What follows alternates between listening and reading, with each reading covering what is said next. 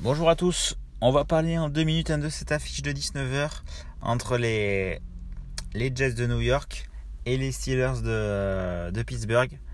Donc c'est un match sur le papier qui s'annonce pas non plus euh, très passionnant, mais il y a des codes qui peuvent être sympas à prendre. Euh, donc c'est un match qui va se jouer euh, chez les Steelers. Côté Steelers, absence de TJ Watt.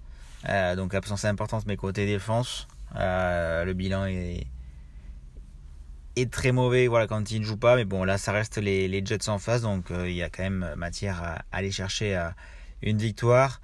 Euh, côté cote, moi, j'aime bien Najee Harris à 2 chez Parion Sport. C'est le running back numéro 1 des,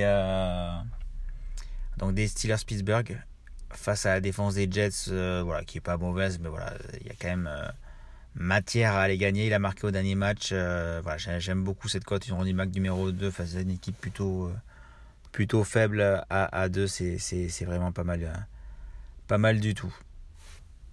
Après, côté, euh, côté, euh, côté Jets, j'aime bien Michael Carter toujours à 3,75 le, le running back des, des Jets. C'est pas mal, pas mal du tout. Après, voilà, les Jets, ça, ça va un peu dans tous les sens. Donc, on va pas trop aller sur les Jets. On va partir sur, sur, sur Neji Harris en force, en goal line ou après avec une petite passe, ça peut, ça peut être sympa.